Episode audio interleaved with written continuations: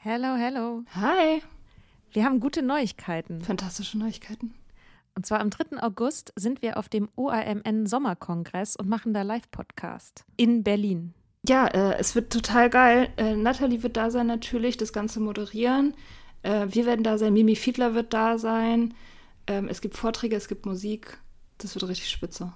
Genau. Und es gibt auch noch ein paar Tickets, aber ihr könnt auch Tickets gewinnen. Und zwar, Wenn ihr eine Mitgliedschaft abschließt auf unserem Steady-Newsletter, den wir euch natürlich auch in jeder Folge und auf Instagram und überall verlinken, müsst ihr eine Mitgliedschaft abschließen. Das ist sowieso eine gute Idee. da schreiben wir nämlich einmal die Woche sehr, sehr schlaue Dinge. Ihr könnt mit Soda Club up to date bleiben und vor allem könnt ihr dieses Projekt mit am Leben halten. Genau, ihr finanziert damit auch Ingos Arbeit und unsere Arbeit und dafür kriegt ihr tolle Texte von uns und Bonusfolgen. Es sind jetzt auch schon ganz schön viele Inhalte da, weil wir machen das ja schon eine ganze Weile. Das heißt, wenn ihr jetzt eine sportbillige Mitgliedschaft abschließt, dann kriegt ihr ja die ganzen Inhalte quasi der letzten, weiß ich nicht, zwei Jahre oder so, jede Woche, also hunderte Sachen, alle gleichzeitig. Das ist total krass.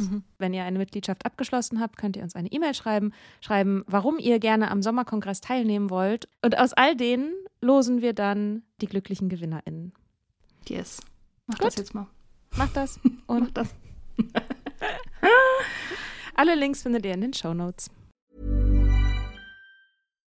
Millions of people have lost weight with personalized plans from Noom, like Evan, who can't stand salads and still lost 50 pounds. Salads, generally, for most people, are the easy button, right? For me, that wasn't an option. I never really was a salad guy. That's just not who I am. But Noom worked for me. Get your personalized plan today at Noom.com. Real Noom user compensated to provide their story. In four weeks, the typical Noom user can expect to lose one to two pounds per week. Individual results may vary.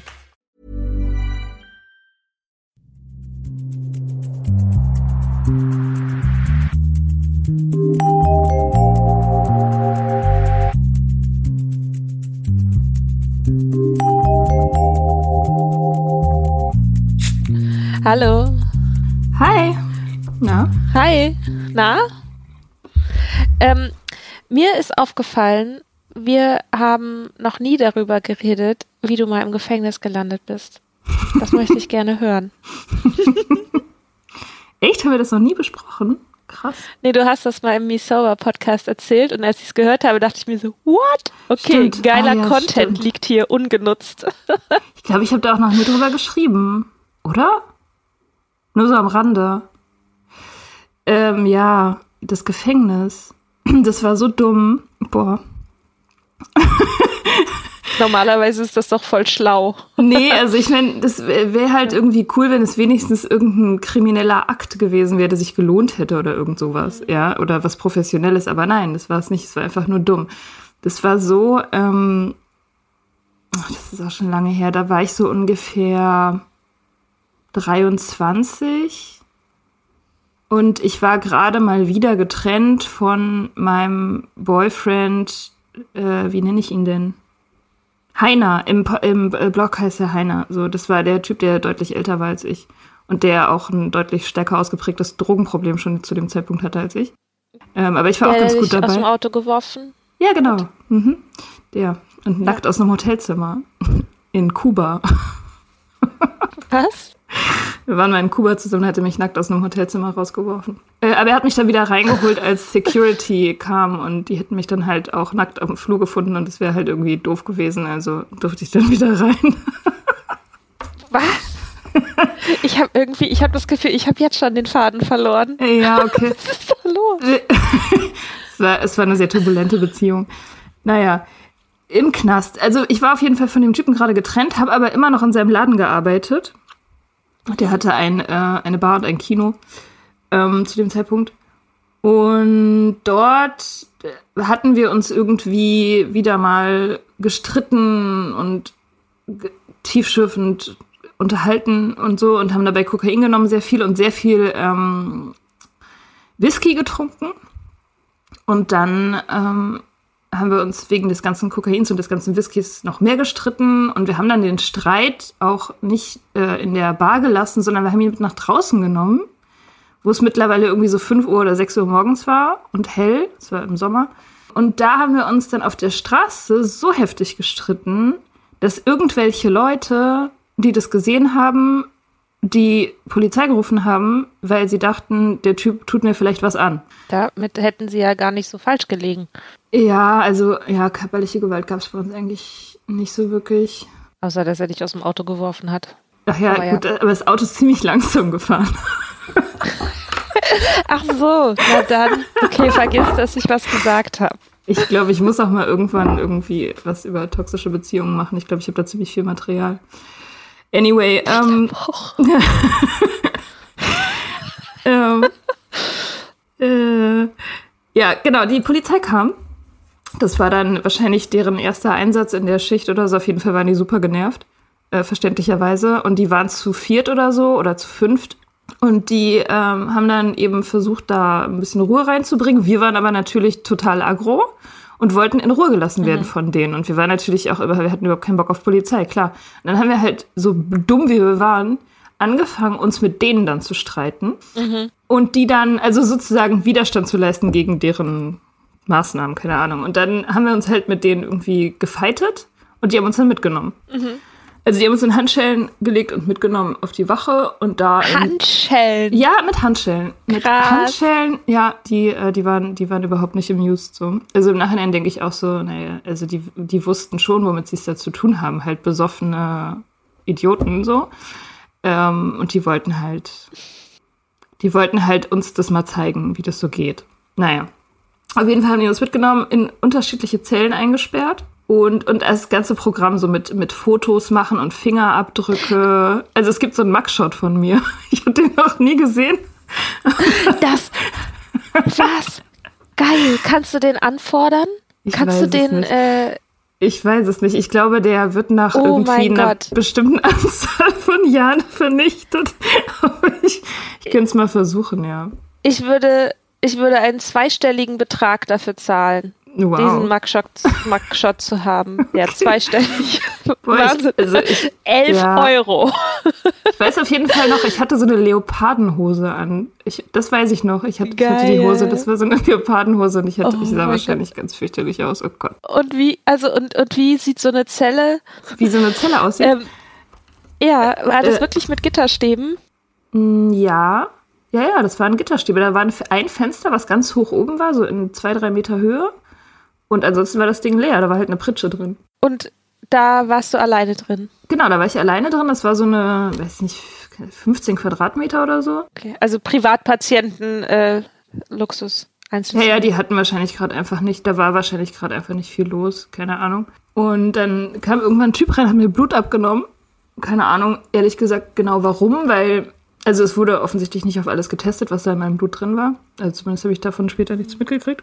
Ich wusste nur, dass ich irgendwie, ich weiß gar nicht mehr, wie viel Promille ich hatte. Das stand dann später in dem Bericht drin. 1, weiß ich nicht mehr, 1,7 oder sowas. Also viel. Naja, also, äh, und dann, ja, die haben uns halt ein paar Stunden da gelassen und dann auf freien Fuß gesetzt.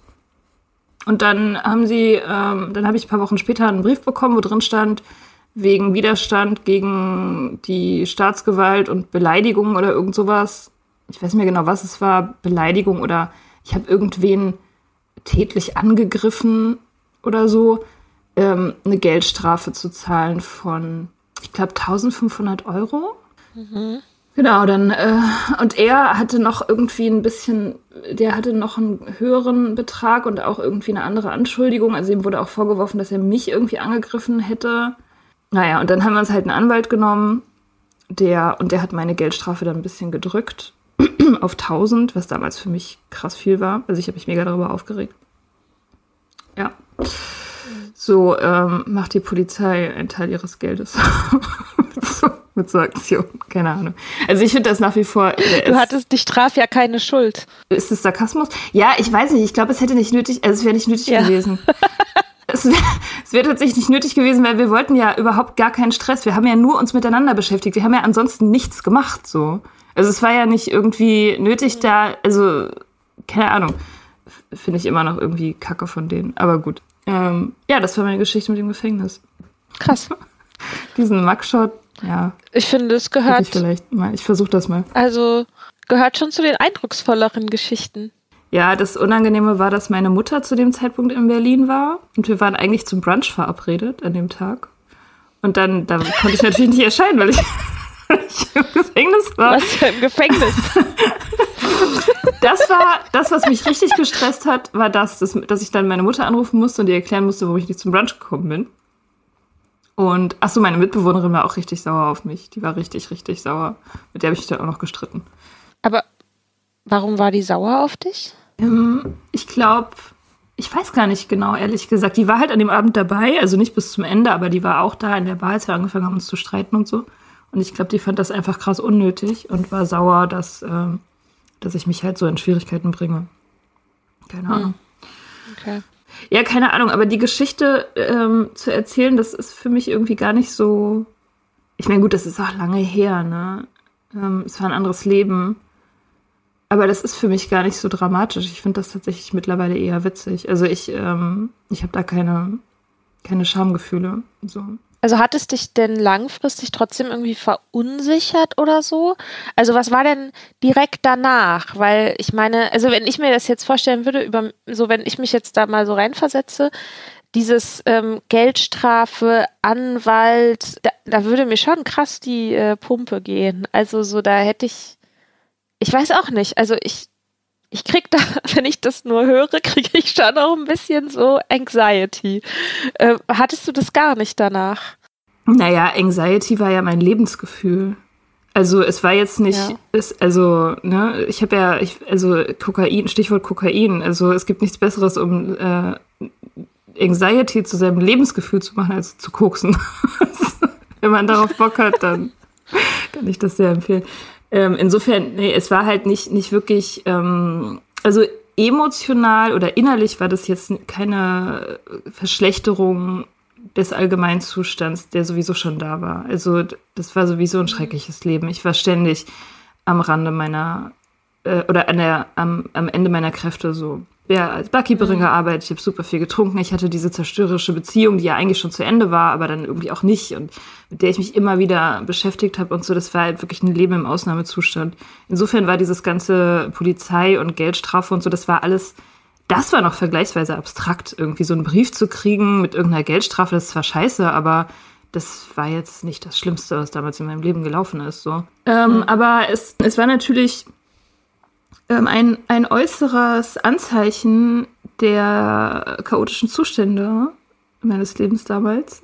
Ähm, also ein sehr greifbares Anzeichen. Und deswegen hatte das auch zur Folge, dass ich daraufhin, das habe ich auch im Me Sober Podcast, glaube ich, dann erzählt, das erste Mal zu so einer Suchtberatung gegangen bin.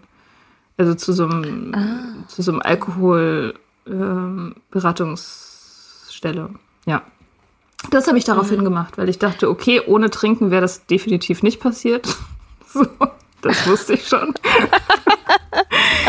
ähm, genau, und, und dann bin ich da hingegangen. Allerdings auch nur einmal und das hatte, das hatte dann keine wirklichen Konsequenzen. Ja. Was haben die dir da gesagt und warum war das nur einmal? Naja, die haben mir gesagt, was denn passiert, wenn ich das Trinken sein lasse. Und ich meinte, ja, das ist jetzt aber nicht die Frage hier. Die Frage ist, wie ich das hinkriege, das Trinken nicht sein zu lassen und keine Probleme zu kriegen. Das wollte ich wissen. Ich wollte, Ja. also, weil Trinken sein lassen, ja, okay, aber das wollte ich ja nicht. ich, ich wollte ja, Ja, es ist normal Leben ja vorbei. Ja, genau. Also Ja. das, das war gar nicht, das hat auch in meinem Kopf gar nicht so stattgefunden. Ich dachte, dass das Unnormale ist, dass ich halt da so ausflippe. Ich dachte, ich will halt trinken wie normale Menschen. So, das ist das Problem.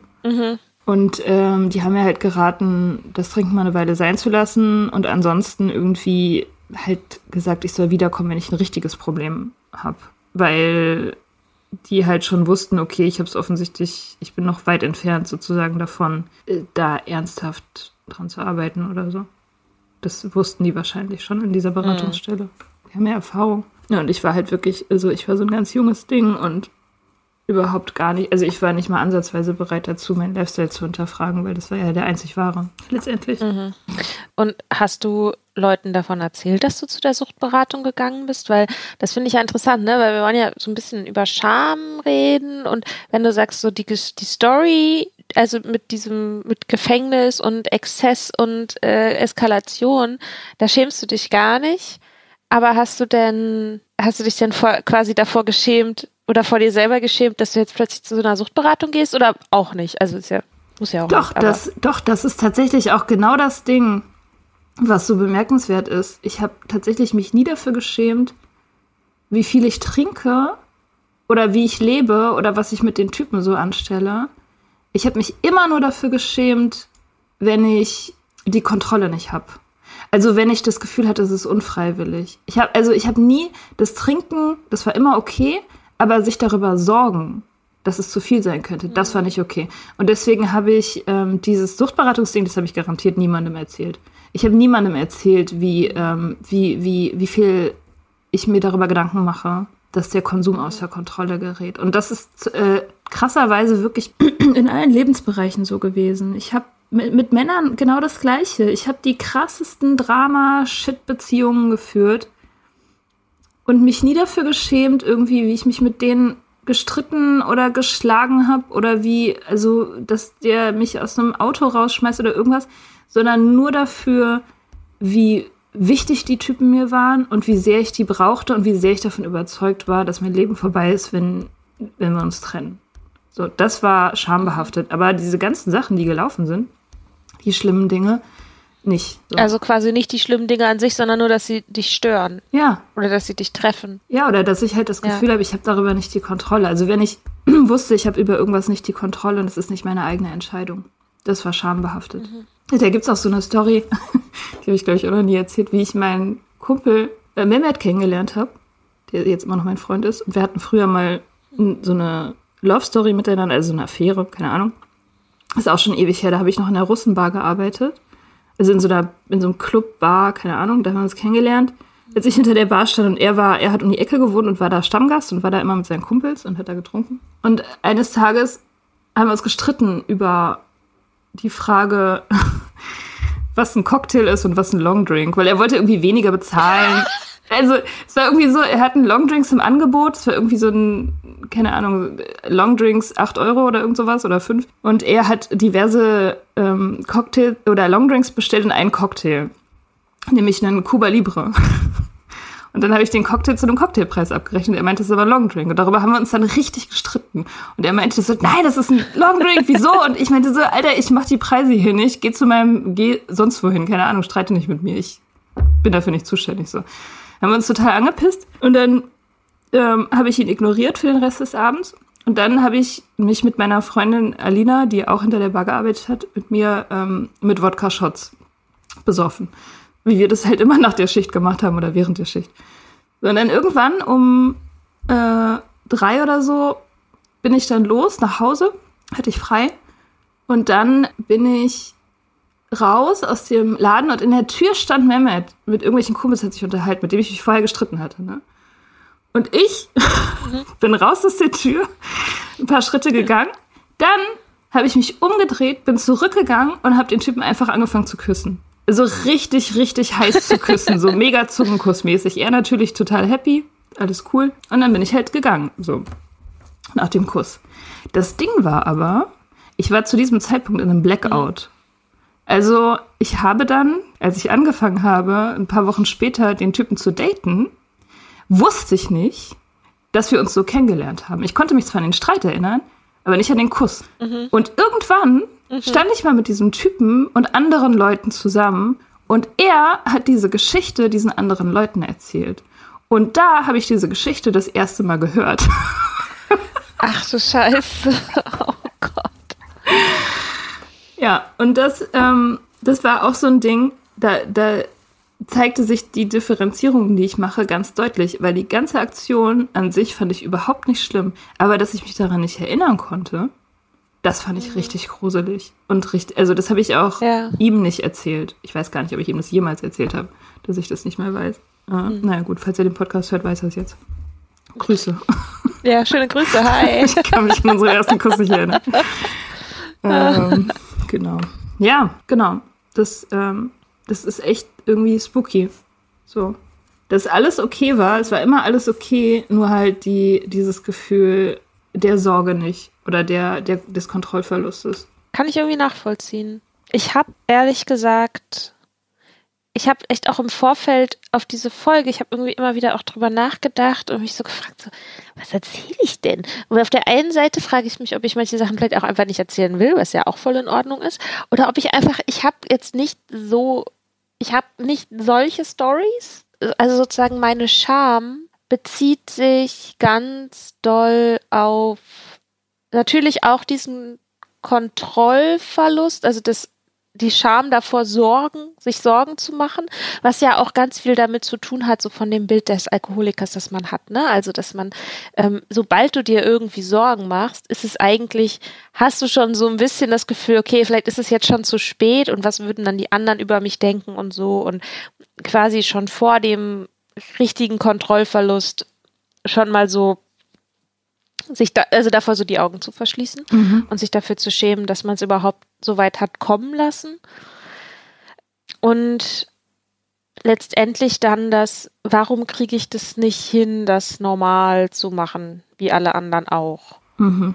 Ne? Ja. Aber ich kann das gar nicht mehr, ich kann das gar nicht mehr so richtig an einzelnen Geschichten festmachen. Es ist ganz stark so ein, ähm, ja, so Lebensgefühl. Also es war so ganz, es war so überall, dieses, dieses Schamgefühl. Also ich bin auf Partys dann eher eingeschlafen oder nach Hause gegangen oder so. Ich war eigentlich eher eine, also ich meine, klar war ich auch mal pöbelig oder hab mit, bin mit irgendwelchen Typen abgestürzt oder so und ähm, manchmal waren die in Beziehungen, manchmal nicht, manchmal, also also ne, hab, also gerade in Bezug auf Männer habe ich definitiv Sachen gemacht, die ich jetzt nicht gemacht hätte, wenn ich nicht getrunken hätte. Mhm. Aber so richtig schämen tue ich mich eigentlich, glaube ich, dafür nicht. Oder habe ich mich zumindest damals nicht. Es gibt Sachen, die mir natürlich leid tun. Also wo ich mich total rücksichtslos verhalten habe, ne? Mhm. Ähm, und wo ich Menschen verletzt habe mit meinem Verhalten. Und das hat aber, ich habe halt ehrlich gesagt das Gefühl, dass das immer weniger geworden ist. Eigentlich komisch, ne? Also man würde ja vermuten, dass es quasi, je mehr man trinkt, desto mehr eskaliert man und auch nach außen hin. Ja. Aber ich habe das Gefühl, bei mir ist es andersrum. Also, dass ich als Teenagerin in meinen Mitzwanzigern, wenn ich irgendwie noch auf Partys gegangen bin und ähm, da halt irgendwie Shots an der Bar getrunken habe, whatever, dass ich also da bin ich eskaliert, aber da sah mein Trinken noch viel mehr aus wie das von allen anderen. Mhm.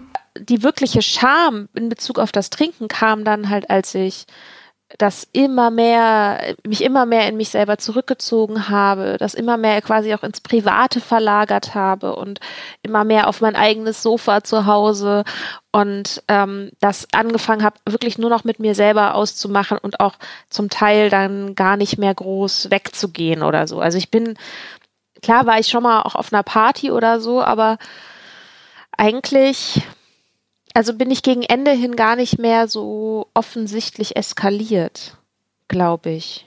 Mhm. Aber hast du das Trinken denn aktiv versteckt? Also hast du es heimlich gemacht? Musstest du ja wahrscheinlich nicht, ne? Weil du ja. Ja, schon auch. Also nicht nur natürlich. Also ich habe nicht mein, nicht, ich habe jetzt nicht gesagt, ich trinke keinen Alkohol und habe dann immer heimlich meinen Flachmann dabei gehabt. Also sowas ja auch nicht. Mhm. Ähm, es war immer so eine, es war immer so eine Mischung aus Halbwahrheiten irgendwie. Also halt schon was getrunken zu haben, bevor man irgendwo hingeht, ähm, was zu trinken, nachdem man irgendwo wiederkommt. Mhm. Na, also eigentlich, du warst auf einer in einem geselligen Abend und jeder hatte seine anderthalb Flaschen Wein intus und man holt sich auf dem Rückweg beim Kiosk doch noch zwei Bier. Ja. So, um ja. noch so runterzukommen. Mhm. So. Also ja. dann zu Hause. Und dann guckt man noch irgendeine Serie oder was und äh, oder keine Ahnung, was auch immer man dann irgendwie noch so vorhat abends. Ähm, also nachts. Sowas halt. Also ja, ich, ich erinnere mich zum Beispiel an so ein Abendessen, da, war ich, da waren meine Eltern in Hannover für einen Abend und wir sind essen gegangen, wollten zusammen essen gehen und ich hatte vorher schon eine Flasche Wein getrunken. Und hab, ich, ich weiß, ich weiß nicht, ob sie das gecheckt haben, ehrlich gesagt. Also ich, ich konnte mich dann halt auch immer ganz gut irgendwie so zurück, also ich glaube, ich bin der Meinung, ich konnte es gut verstecken, aber man weiß es ja auch nicht genau, ne? Also Mhm. dieses, dass man, äh, also bloß weil Leute einen nicht drauf ansprechen, heißt es ja nicht, dass man es gut versteckt hat, sondern Ja. einfach nur, dass die Leute sich nicht trauen, einen drauf anzusprechen. Also, also ich bin gerade noch bei meinen Eltern und zum Beispiel hat meine Mutter zu mir gesagt, also erstmal so, dass sie sich total freut, dass ich nicht mehr trinke und so. Und dachte ich so, ja, voll nett. Und dann kam noch was hinterher. Und dann meinte sie so, ja, also sie hätte sich ja schon auch Gedanken gemacht, weil wenn jemand irgendwie zur Tür reinkommt und das erste ist, sich ein Bier aufzumachen mitten am Tag, dann fragt man sich schon, was da los ist. Und ich erinnere mich überhaupt nicht daran, dass ich das jemals gemacht habe.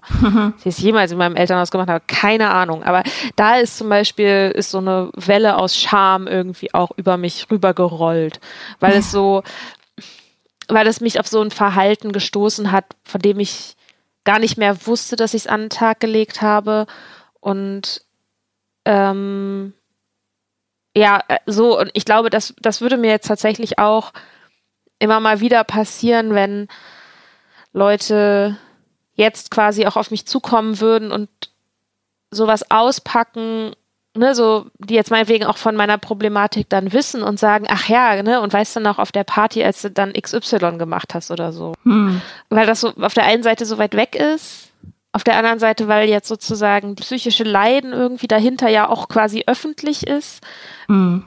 Ja, finde ich schon schwierig, ehrlich gesagt. Hm. Aber ich meine, trotzdem ist es so, dass die meisten Leute, die ich kenne, das nicht von mir vermutet hätten. Also, dass ich ein Alkoholproblem habe. Also, die hätten, natürlich wäre ich auf der Seite derjenigen gewesen, die schon eher mehr trinken als andere und schon vielleicht eher nochmal die, die zweite Flasche Wein rausholen oder so und die man eher sieht, wenn man sich in der Kneipe verabredet und eher nicht sieht, wenn man sich zu einem Spieleabend verabredet. Ähm, aber ich glaube, so die, die Dramatik war eigentlich den meisten Leuten in meinem Leben nicht wirklich klar. Finde ich äh, irgendwie beruhigend. Es hat dich auch nie jemand darauf angesprochen? In der ganzen Zeit? Also so im Sinn, so ernsthaft, ähm, so, hey Mika, ähm, ich glaube, du hast ein Problem? Mhm. Nee, man, man erkennt sich ja, ne? Also Hm. it takes one to know one. Also es gab schon so, Ja. wenn ich irgendwie mit einem Typen eskaliert bin, also zum Beispiel erinnere ich mich an den, Spruch, an den Spruch von jemandem, der meinte, äh, du, gar kein Stress, ich habe auch ein Alkoholproblem. Ähm, sowas. Da, das nimmt man ja dann, das ist ja dann beruhigend, ne? Und ich habe mal meinem damaligen Mitbewohner, der hat auch einiges, der hat das, ich glaube, wenn es jemand wirklich mitbekommen hat, dann er, definitiv. Also dem gegenüber konnte ich das auch nicht verstecken. Wir haben zusammen gewohnt. Ja. Also in der Phase, in der es schon ziemlich viel war. Und ja, wir haben da schon so ein bisschen drüber geredet. Hm. Ich habe auch mal so gesagt, so, ah, das macht mir irgendwie Sorgen. Und er meint so, ja, vielleicht einfach ein bisschen reduzieren oder so. Ich hatte da auch immer mal wieder eine nüchterne Phase. Ja, ich glaube, ich glaube, was der Gedanke, ein Gedanke, der bei mir Scham auslöst, wäre, wenn er sich jetzt mit Freunden von mir in, unterhalten würde über meinen Konsum zu der Zeit. Das war auch was, wovor ich immer Angst hatte, dass er mit jemand anderem darüber redet. Ich habe ihm ziemlich vertraut, dass, also ich, das ist jemand, der, der ist nicht judgy oder so, der überhaupt nicht. Ähm, der, aber irgendwie die Angst, boah, was ist, wenn der, oh Gott, was ist, wenn der mit anderen darüber redet? Mhm. Boah, scheiße. so. Ja. Ähm, aber hat er anscheinend nicht oder zumindest nicht von mit Freunden, die mich dann darauf hätten ansprechen können oder so. Okay. Hm. Ja. Wie ist es bei dir? Leute, die dich angesprochen haben darauf? Es gab so ein paar, jetzt wo du eben Mitbewohner gesagt hast, muss ich an meinen eigenen Mitbewohner denken. Mein letzter Mitbewohner, hm, Joe, das war ein Amerikaner. Und ich habe mal irgendwann, also wir haben auch beide ziemlich viel getrunken und Party gemacht. Und ich habe mal irgendwann gesagt zu ihm, boah, ich glaube, ich muss mal meinen Alkoholkonsum reduzieren. Und seine Antwort war, was, wieso? Wir trinken nicht zu viel. Oder wir haben doch kein Alkoholproblem. Ich so, hä, wieso wir? What the fuck? Also das war, das war witzig. Ja, Leute nehmen das natürlich, wenn die ähnlich viel trinken, dann ist natürlich jeder, äh, jede Sorge, die du äußerst, die sagt ja auch gleich was über die aus. Ne? Voll, also ja. es macht total Sinn, dass er gesagt hat, wir trinken doch nicht Ja. zu viel. So. Ja, ja. Also, ja. Ja, und ansonsten, also es haben, es hat mich einmal eine Freundin, also meine damals beste, eine meiner damals besten Freundinnen darauf angesprochen, meinte, vielleicht hast du ein Alkoholproblem. Da waren wir gerade auf einer Party mit meinem, äh, mit meinem damaligen Typen ähm, und haben alle sehr viel getrunken und sie meinte, hast du vielleicht ein Problem damit? Und da war ich richtig sauer. Ich dachte so, Alter, guck dich doch mal um hier.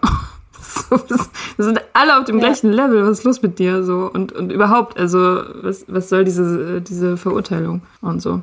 Also das habe ich, ähm, das hat mich einfach nur wütend gemacht. So. Mhm. Ist auch auf einer Party oder wenn die Person auch getrunken hat, denkbar schlechter, denkbar schlechter Zeitpunkt, das Ja. anzusprechen, ehrlich gesagt. Ja, ja, auf jeden Fall.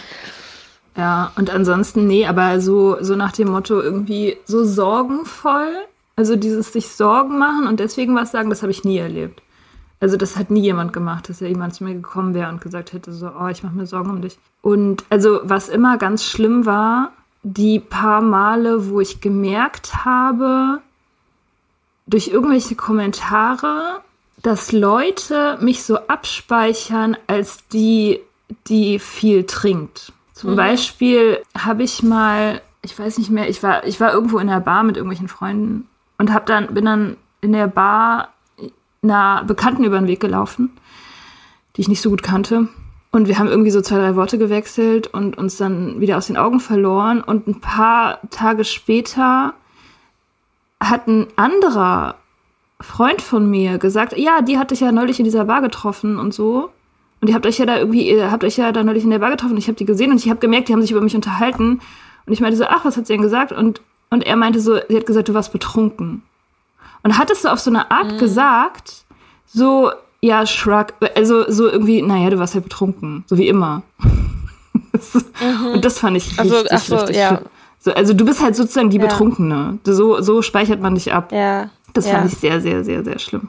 Also das war echt schlimm. Und das Ja. ist, das weiß ich auch immer noch, obwohl, obwohl das halt so ein, so ein winziges Detail ist eigentlich, ne? So ist ja nur ein Kommentar. Aber ich weiß es immer noch, dass Mhm. es schlimm war. Ja, das kann ich, ähm, das kann ich sehr gut nachvollziehen. Und was ich auch immer schlimm fand, war, wenn ich gefallen bin. Ich weiß nicht, hattest du das auch? Bist du hingefallen? Betrunken? Selten. Ich war ja nicht so, ich saß ja meistens. Du warst nicht so viel draußen. Sehr klug. Ich war nicht so, bin ja so ein Drinni. Ja. Naja, was soll ich machen? ja. Ist auch besser, ist weniger gefährlich, auf jeden Fall. Ja, das fand ich auch immer sehr schlimm. Stichwort Kontrollverlust, das war halt so das äußere Zeichen für den Kontrollverlust, das Hinfallen. Und ich hatte das auch selten. Aber ähm, doch, ja, schon, schon oft genug. Also ich hatte auf jeden Fall so ähm, Gespräche, also wo ich im Nachhinein dann nicht wusste, ob ich beleidigend war zum Beispiel. Ja, so Sachen nicht mehr so ganz wissen. Ne? Also so, oder zum Beispiel, ich bin irgendwann mal morgens aufgewacht und meine Wohnungstür stand sperrangelweit offen, weil ich Gott. vergessen habe, die zuzumachen. Das habe ich auch mal erlebt. Fuck. Das, ähm, da denkt man sich echt schon so, ach du Scheiße, Ja. krieg mal deinen Shit auf Reihe. So, ich war auch mal bei so einem Geschäftsessen und danach hat ein Kollege gesagt, sowas wie, ach, ich habe gehört, du hast den Chef unter den Tisch getrunken oder so. oh Gott. Und da dachte, da, Oh Gott, oh Gott. da haben aber haben alle super viel getrunken, aber ich anscheinend mehr oder es fiel bei mir nur mehr auf, keine Ahnung. Also, ähm, aber ich, äh, ja, das war sowieso eine aufregende Zeit. ähm, Okay. also es waren die, also ich hab, hatte für ein Start-up gearbeitet und die, das war sozusagen, das, wir wurden dann übernommen und ähm, vom großen, vom großen Konzern und äh, dieser große Konzernchef, der die, die haben uns halt am Anfang relativ häufig zu irgendwelchen Essen eingeladen oder so, ähm, um uns weich zu machen. Okay. Und ähm, das, da bei einem dieser Essen muss ich ihn wohl unter den Tisch getrunken haben. Ja, aber die haben auch, ich meine, wir haben da, waren da auch unterwegs mit den Leuten aus dem Vertrieb und ich meine, Vertriebler betrinken ja bekanntlich alle ganz ordentlich. Ja, ich würde nicht sagen, dass ich unbedingt, du, ich weiß es einfach nicht mehr, ich weiß einfach nicht mehr, ob ich mehr getrunken habe als die anderen.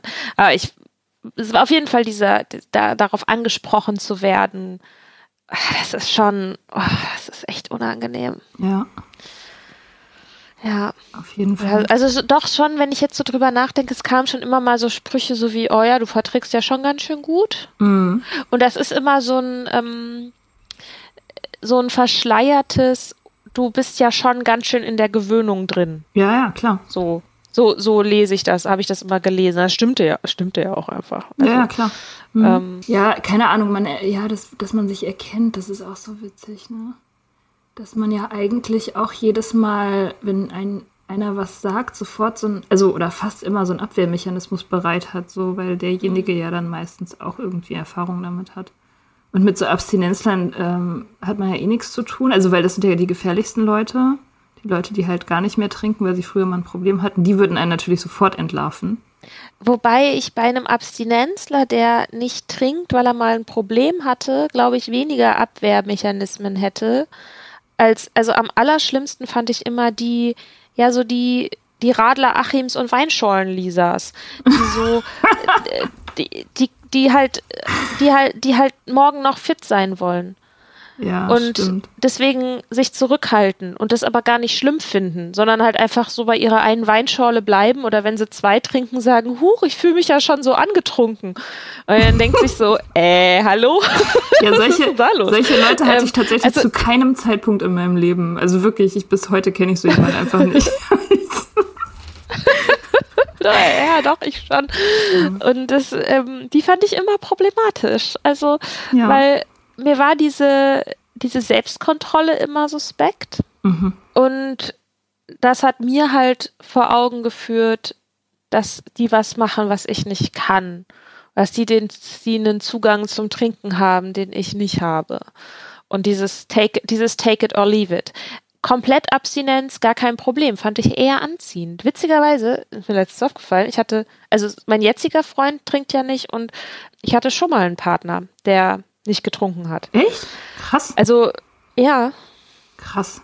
Schon verrückt, Wann ne? war das? Wie, äh, zu welchem, in welcher Phase? das war so, ach, so Anfang 20. Okay. Da war das, da habe ich noch in einer großen WG gewohnt, wo auch viel getrunken wurde mit einem Studium. Alles grundsätzlich eh eher ein bisschen chaotisch. Da war es aber noch normaler, ab- auch, auch mal nichts zu trinken. Aber ich würde sagen, auch da schon, naja, unschuldig war es halt eh nie. Ja. So.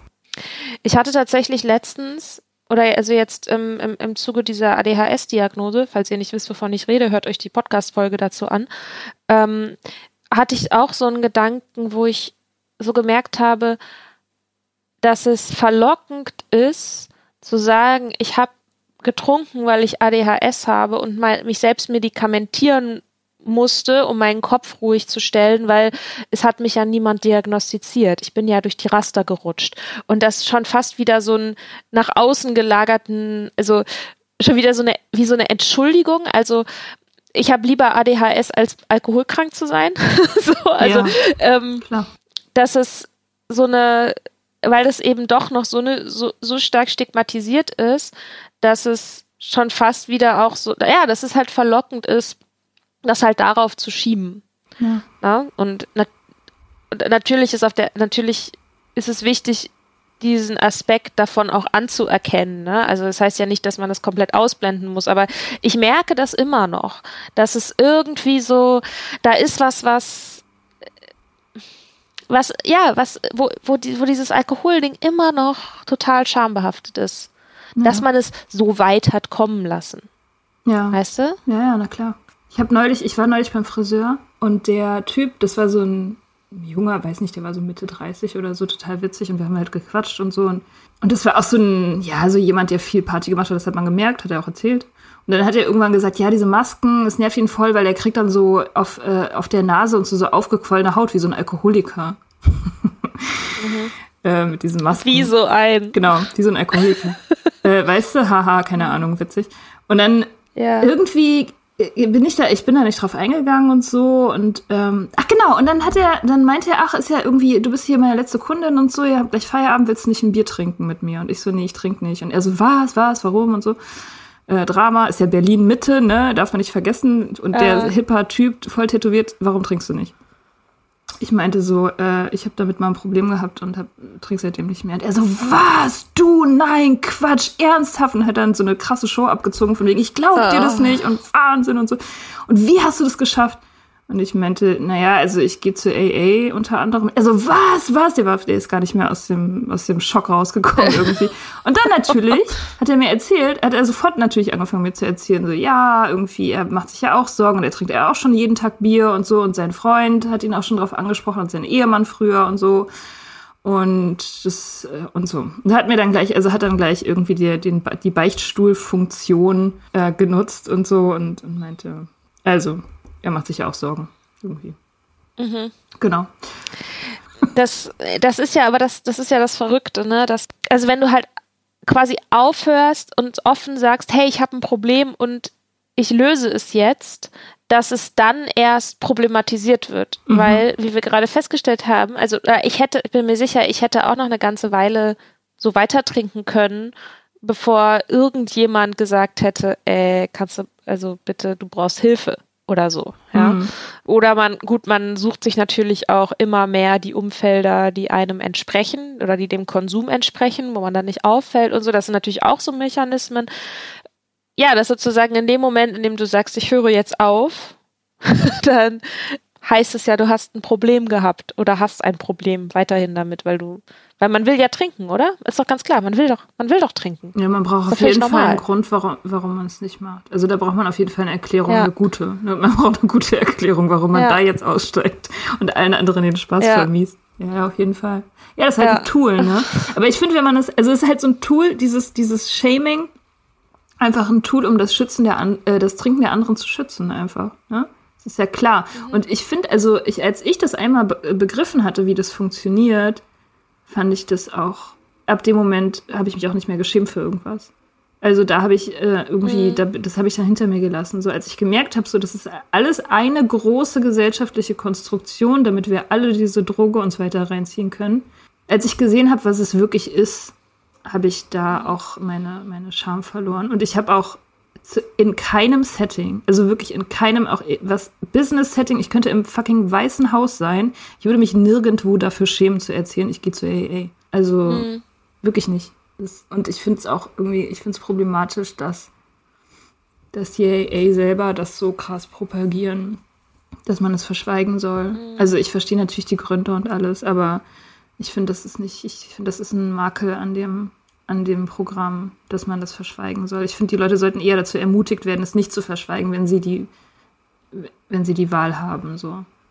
Ja, ich, ich bin immer so ein bisschen hin und her gerissen. Also ähm, ich auf der einen Seite sehe seh ich es natürlich ganz genauso wie du, aber ich merke, dass ich mich, ich, ich kann es nicht einmal entscheiden und dann hinter mir lassen, sondern es ist ongoing. Also ich hm. muss mich immer wieder dafür entscheiden, dass diese nicht, nicht sozusagen der, der Scham nachzugeben, sondern immer wieder einfach offen und ehrlich zu sein, weil ich meine, die meisten Leute, wenn man offen und ehrlich ist, kommen dann nicht irgendwie um die Ecke und sagen, du bist aber komisch. So, weil jeder hat Sachen, mit denen er Probleme hat und so. Aber also mir fällt es auf im, im Arbeitskontext, Ne, weil es ja plötzlich wissen Leute vielleicht was über dich, das ist auch also mit, mit Social Media, keine Ahnung, plötzlich wissen Leute was über dich, was du ihnen nicht selbst vielleicht erzählt hast. Mhm. Also das äh, kann man natürlich offensiver machen wie mit einem Podcast oder einem Blog, aber das passiert natürlich auch automatisch, wenn man darüber spricht und andere hin über andere quasi ohne einen auch darüber weitersprechen. Und was ich mir letztendlich dann aber immer sage, was so ein bisschen meine eigene Medizin ist gegen diese Scham, ist, eigentlich ist es fast egal, in welcher Runde du sitzt. Du bist nicht die Einzige mit dem Alkoholproblem, aber du bist wahrscheinlich die Einzige, die sich getraut hat, das anzugehen. Mhm. Und das ist nicht, das ist kein Grund, sich zu schämen. Jedes Leben wurde durch Alkohol entweder verändert oder negativ berührt oder sonst wie. Und eigentlich, ja, müssten Leute dem Mut applaudieren, Voll. sich dem zu stellen. Und ähm, oft ist es so, dass sie das tatsächlich auch tun, wenn man denn offen drüber redet. Ja, auf jeden Fall. Aber es macht es natürlich schwierig, wenn du halt noch drin steckst. Ne? Also, weil dann applaudiert dir halt keiner. ähm, ey, mega Respekt vor allen Leuten, die die sagen, ich habe ein Problem und nicht nur ich hatte ein Problem, weil das ist bei mir natürlich auch ein bisschen das Ding, dass ich habe das so krass mit mir selber ausgemacht, ich habe das niemandem erzählt, bis ich das Gefühl hatte, ich habe es, naja, gelöst in Anführungsstrichen, aber ich bin sozusagen auf dem Weg hin zur Lösung. Mhm. Und je länger ich nüchtern bin, desto weiter rückt halt auch dieses Ich von mir weg oder die Sachen, für die ich mich schäme, von mir weg, weil sich mein Verhalten einfach verändert hat. Und das macht es natürlich auch leichter. Ja. So.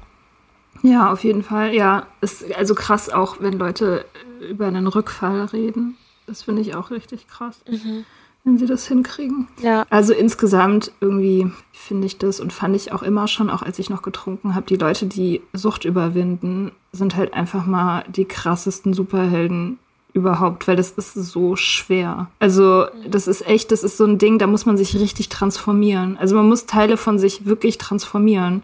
Und das ist so eine krasse Arbeit und Leistung, dass echt, also wenn ich weiß, dass jemand das hingekriegt hat, dann respektiere ich den sofort doppelt. so.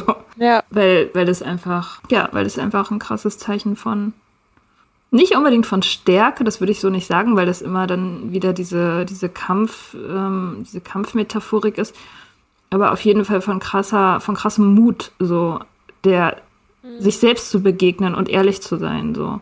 Weil das ist dafür nötig. Ja, so innere Haltung, mhm. finde ich, hat das ganz viel. Ja, auf jeden Fall. Also, ich glaube, da kann man echt nur sagen, eigentlich müssten alle immer die ganze Zeit drüber reden.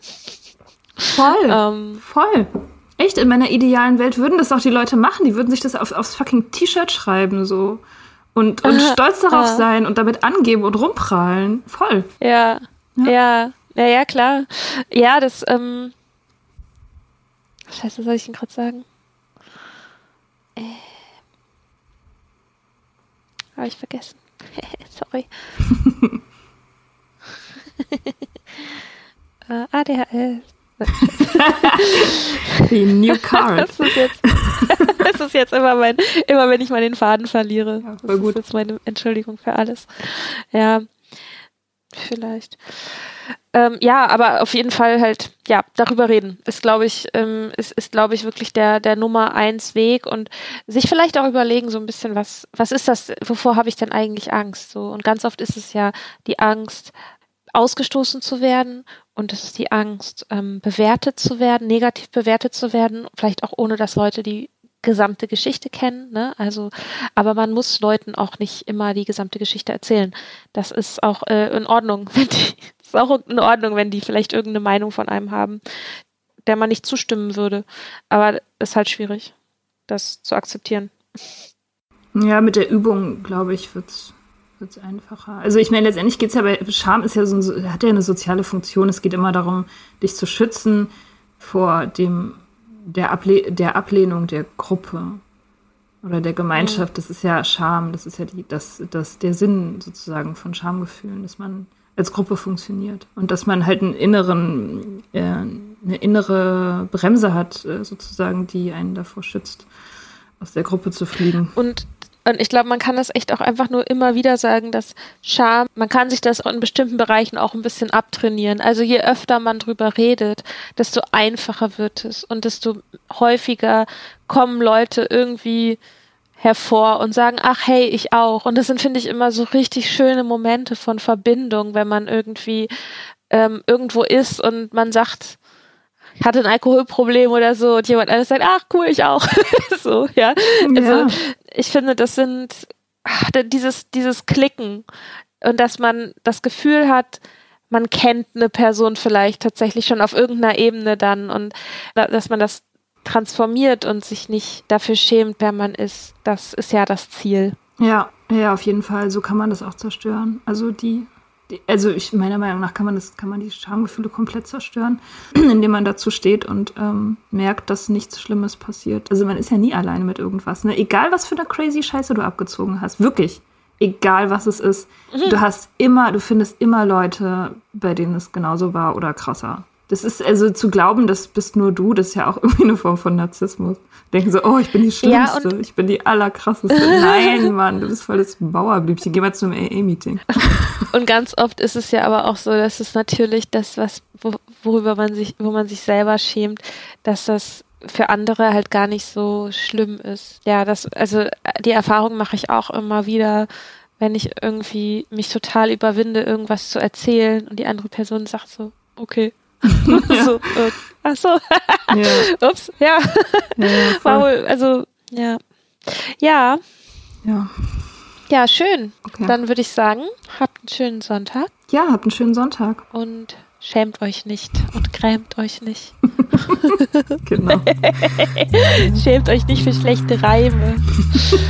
ja. Okay, bis bald. Wir hoffen, euch hat die Folge gefallen. Ihr findet unsere Blogs unter datesonthedrinks.com und richtignice.com. Folgt Soda Club auf Instagram unter sodaclub.podcast. Schreibt uns für Feedback, Fragen und Themenvorschläge.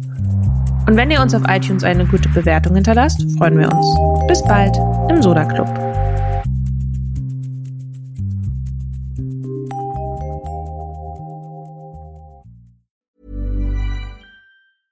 Even when we're on a budget, we still deserve nice things.